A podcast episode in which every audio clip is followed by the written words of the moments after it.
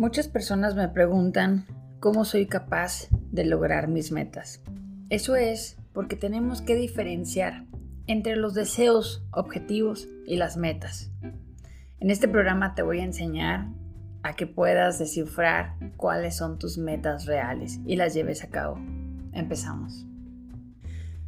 Para poder planificar correctamente y saber en qué dirección ir, estos términos te ayudarán mucho a identificar si tus acciones en el día están bien orientadas y te acercan hacia donde quieres llegar. Por ejemplo, los deseos o anhelos suelen ser vagos, difusos, poco tangibles. Es como cuando decimos, pues yo deseo ser millonaria. Pero para poder ser millonaria tendrías que llevar a cabo un plan a seguir. Todo es posible siempre y cuando lo vuelvas o lo conviertas en una meta tangible. Todos somos capaces de realizar absolutamente todo lo que te propongas, siempre y cuando trabajes duro por ello. No es ni siquiera el seguir el ejemplo de alguien, porque esa persona llevó a cabo su plan, su plan de vida, su plan de acción. Y es igual de importante que tú lo lleves también a cabo. Bueno, esto yo lo manejo mucho en el área de ventas. Por ejemplo, este año me pusieron una meta que es bastante alta y cualquier persona que lo vea o que vea la meta de ventas del año pasado versus la de este año, diría, mala, estás loca si lo aceptas. O sea, esto lo están haciendo totalmente para que no lo cumplas.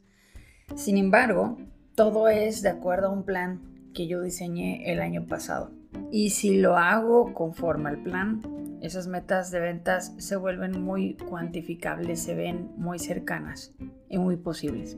Esto hablando en el área de trabajo, pero platicando con una prima, eh, se le hacía imposible, por ejemplo, el poder estudiar una carrera que ella anhela. ¿Por qué? Porque ella tendría que estar pagando alrededor de 6 mil dólares por semestre y pues el, hecho es que ella no puede trabajar porque en Estados Unidos o trabajas o estudias y más cuando eres, eres este, madre. Entonces ella tiene esas dos responsabilidades. la cuestión es que cuando lo cuantificamos, cuando dividí la, el valor del semestre a las horas que ella podría trabajar, dio como resultado que ella haciendo algo que a ella le apasiona, que es el maquillaje, y cobrando por ello, podría poder sacar sin problema alguno esa cantidad de dinero y con una hora o dos horas de trabajo de lunes a viernes sin necesidad de trabajar sábados y domingos. Eso es porque cuantificamos ese anhelo, esas metas y lo hicimos posible. Esto es en la teoría. Ahora la cuestión será que lo pases a la práctica y lo concluyas. Me decían por ahí, la teoría se escucha muy fácil, mala, pero el llevarlo a la práctica, eso es lo difícil. Pues sabes que no lo llamaría como que eso es lo difícil. Esa es la cuestión, que pocas personas se atreven a enfrentar sus anhelos, a enfrentar sus metas y a llevarlas a cabo. Son muy pocas. Quizás es ahí donde se encuentre ese 4% del que platicamos en el otro episodio. Quizás es ese 4% el que se anime a cuantificar sus, sus metas, a lograrlas, cristalizar y hacerlas posibles. Para empezar a diferenciar entre deseos, objetivos y metas, tendrías que pasar tus sueños al área real, ¿no? A la vida real. ¿Es posible que seas millonaria? Es posible que puedas llegar a ganar 50 mil pesos al mes cuando actualmente ganas 10 mil. ¿Es posible? Y si es posible, ¿qué tendría que hacer? ¿Qué tendría que hacer para ganar ese, ese dinero? Para empezar, ¿para qué lo quieres? ¿Lo quieres porque lo necesitas? ¿Lo quieres porque necesitas ser feliz?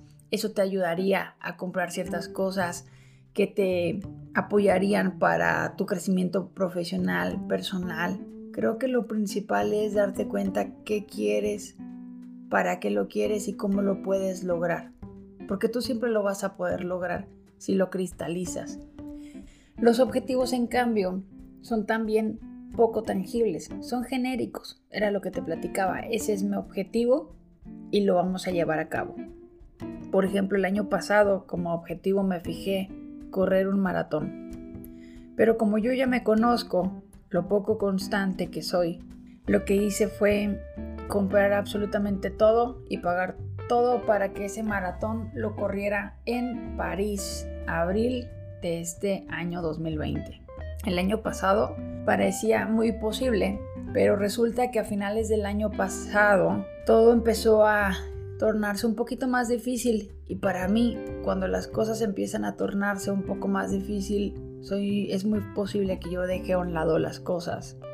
Es muy posible que deje de luchar por ello. Eso en las cosas personales en las cosas laborales me activa y lo hago posible. Entonces ya teniendo todo todo listo para lo que es el maratón lo que venía era la preparación física. Y es ahí donde me doblé un poco. Este año empecé con esa parte, ese pensamiento en donde yo sabía que no me había preparado, que no estaba preparándome en las últimas cuatro o cinco semanas. Y llegó el remordimiento. Lo que hice fue platicar con mi señora esposa, que es la que me ha estado apoyando para que hagamos esto posible. Y le pregunté si había alguna otra manera para llevarlo a cabo, que quizás no iba a ser en el tiempo en el que yo pensé y esperé que pudiéramos hacerlo, pero que lo quería correr y que lo quería hacer. Rediseñamos todo, lo estamos haciendo ahora posible, ahora ya se ve más posible que ayer o que antier. Ahora rediseñando el plan es como podríamos poder correr ese maratón en abril de este año. Entonces, así como se rediseñó ese plan, te invito a que rediseñes cosas que actualmente quizás no se te están logrando o no estás logrando hacer porque hay muchas constantes que fallan a tu alrededor. Aparte de ti, hay muchas otras alteraciones que no puedes manejar. Y cuando algo no lo puedas manejar, lo que sí puedes hacer es rediseñar, rediseñar tu plan. No porque dijiste ayer que vas a ser ingeniero, mañana lo tienes que cumplir, tienes que hacer todo conforme a ese plan. Porque quizás hoy quieres ser mejor doctor. ¿Me explico? No todo está escrito, lo vas escribiendo tú. El rediseño de planes no es algo malo, es algo consciente, es algo bueno. Incluso en las relaciones, tú te puedes rediseñar como persona. Yo, por ejemplo, Empecé siendo una persona sumamente celosa, pero eso no me estaba llevando a, a tener una buena relación. Y me he rediseñado como persona todos los días. Tú, por ejemplo, si sufres de alguna otra ansiedad, por ejemplo, tú te puedes rediseñar como persona y no afectar a los que te rodean. Porque ese problema o trastorno lo tienes tú y no lo tienen que padecer todos los demás. Lo padeces tú lo sobrellevas tú y tú presentas una cara para la otra persona que te importa. Claro que si no te importa, pues vas a ser tú siempre, ¿no? No importa lo mucho que hieras a alguien siendo tú. Em, esto es en base a los objetivos, las metas. Las metas han de ser tangibles, específicas, cuantificables, medibles y con una fecha límite. Las metas tienen que tener una fecha, por ejemplo, este maratón de París tiene una fecha límite. Lo terminamos el 5 de abril del 2020. Ahí iniciamos más bien ese, ese maratón. Termina el entrenamiento, pero inicia que la meta sea posible. Esto hablando de una meta como tal. Por ejemplo, mis metas, mis métricos y mis metas de venta se van se van midiendo mensualmente, pero yo lo puedo ir rediseñando cada semana, porque cada semana vas a ir viendo y midiendo tu trabajo y cada mes ves el final de esta historia y ves cómo te fue y ves qué tienes que hacer ahora el siguiente mes para poder lograr al finalizar el año pues toda tu meta de ventas, ¿no? Esto hablando de trabajo. Pero ¿qué pasaría con tu meta de físico, por ejemplo? Pues cada mes, por ejemplo, lo que podrías hacer es estarte midiendo con un nutriólogo o con o tú misma, si, quieres, si no quieres invertir ahorita en un nutriólogo, yo te lo recomiendo, pero si no quieres invertir al, al inicio con un nutriólogo, lo que puedes hacer es empezarte a cuidar tú sola. Cómprate una báscula, cómprate una cinta métrica y empieza a medirte. Sin embargo, nadie mejor que un nutriólogo para poderte decir con qué puedes bajar de peso más rápido quizás.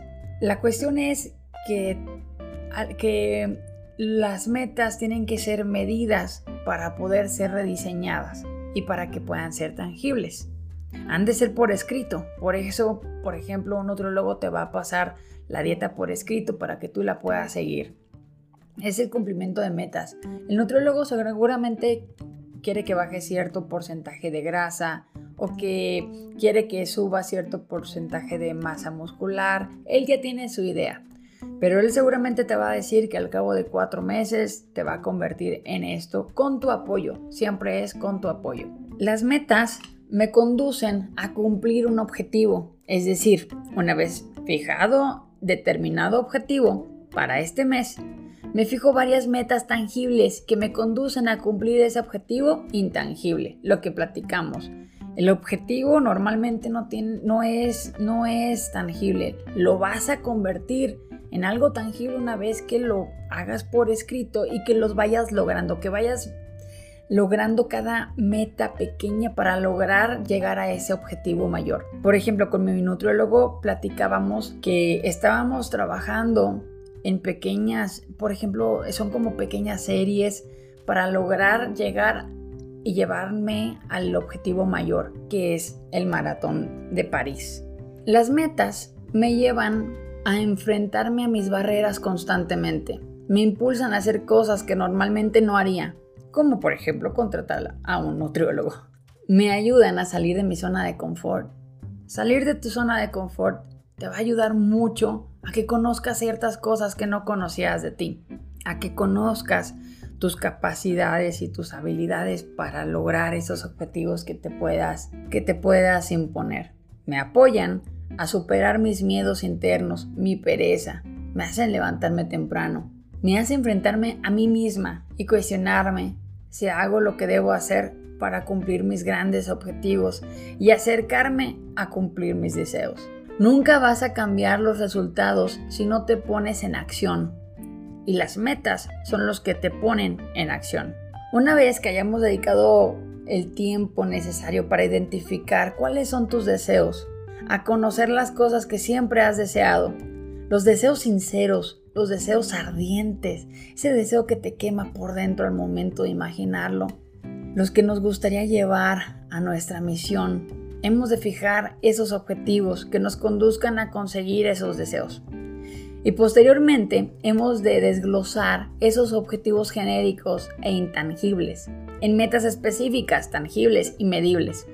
Y esas metas están, formadas de, están totalmente formadas de acciones o tareas con fechas concretas y con una planificación que nos conduzcan a cumplirlas.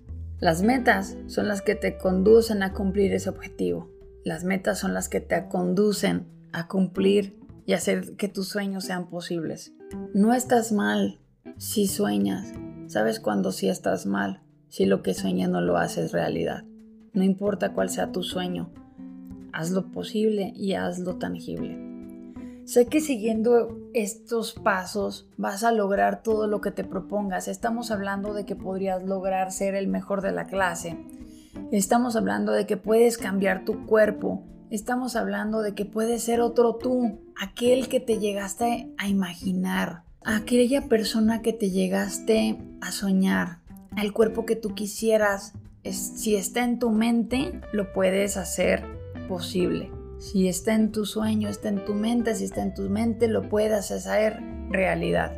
Cumple tus metas y sigue el plan que tú llegaste a formar para hacer lo que tú quieres ser. Hasta aquí se queda el episodio. Les quiero compartir que el día de ayer me puse a, revisar cómo íbamos en el, en el canal de Spotify. Me llegó una sorpresa muy bonita. La sorpresa es de dónde nos están siguiendo. Hay personas que nos han escuchado, evidentemente la mayoría nos ha escuchado en México, pero de ahí sigue Estados Unidos, España, Chile, Perú, Costa Rica, Guatemala, Brasil y Colombia. Les quiero agradecer a cada persona que ha dado clic a este, a este eh, podcast, a los que nos han estado escuchando por medio de Apple Podcasters, Les agradezco mucho que nos hayan buscado. Les agradezco mucho las reseñas que nos han llegado a dejar. Les agradezco mucho los mensajes que nos han enviado para, para podernos invitar a traer un nuevo episodio. Este podcast es totalmente suyo. Ustedes lo pueden ir haciendo. ¿Cómo, lo pueden, cómo pueden participar?